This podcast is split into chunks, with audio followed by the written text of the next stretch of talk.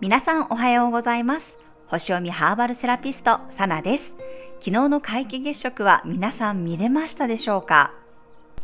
私が住んでいる地域はもう見事な快晴で雲が全然なかったのですっごくねはっきり綺麗に見ることができました。満月の状態からね徐々に徐々にこう月が欠けていく様子も見れましたしそこからねこうちょっと赤くなった月も見れてそして最後またね戻っていく過程までしっかりと見れたので結構ね外に出て見ている人も多かったかなっていう印象です。まあ、ここからね、約半年間自分にもどんなメッセージが届くかなっていうふうにちょっとこう考えながらね、幻想的なね、この月の変化を楽しみました。皆さんもね、自分のホロスコープチャートから、今回の日食月食が何をテーマにしているのかっていうことがね、わかりますので、ぜひね、出生時間、出生地がわかる方は、ホロスコープでね、調べていただくといいと思います。また調べ方がね、わからないっていう方はぜひ公式 LINE にてお問い合わせください。はい、それでは2022年11月9日水曜日の星読みをしていきます。月は大牛座からスタートです。月食の影響を持ちつつ、月と水のね、パワフルなエネルギーの一日。ヤギ座の冥王星とトライン、魚座の木星、海王星とのセクスタイルで小三角形ができています。サソリ座の金星とはオポジションですね。冥王星といい角度で絡んでいて、人によっては何かを決意できたり、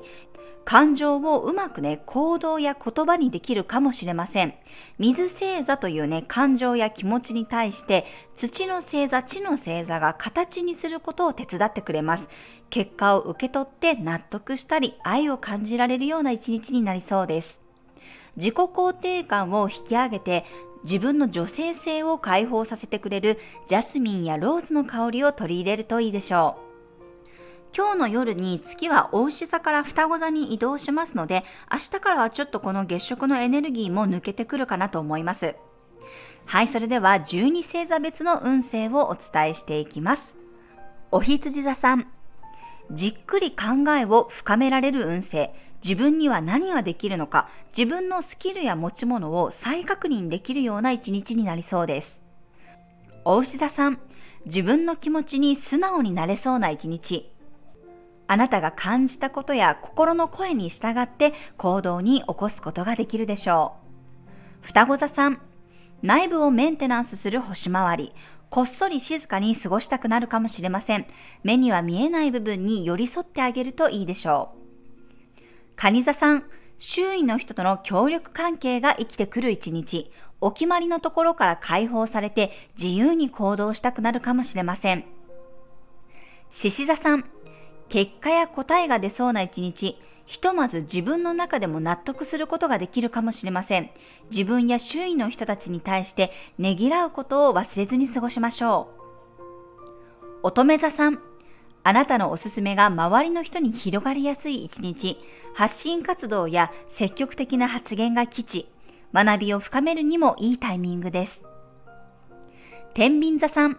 一つのことに集中できる一日、いろんなものに手を出すよりも、まずはこれというものに全力投球するとうまくいくでしょ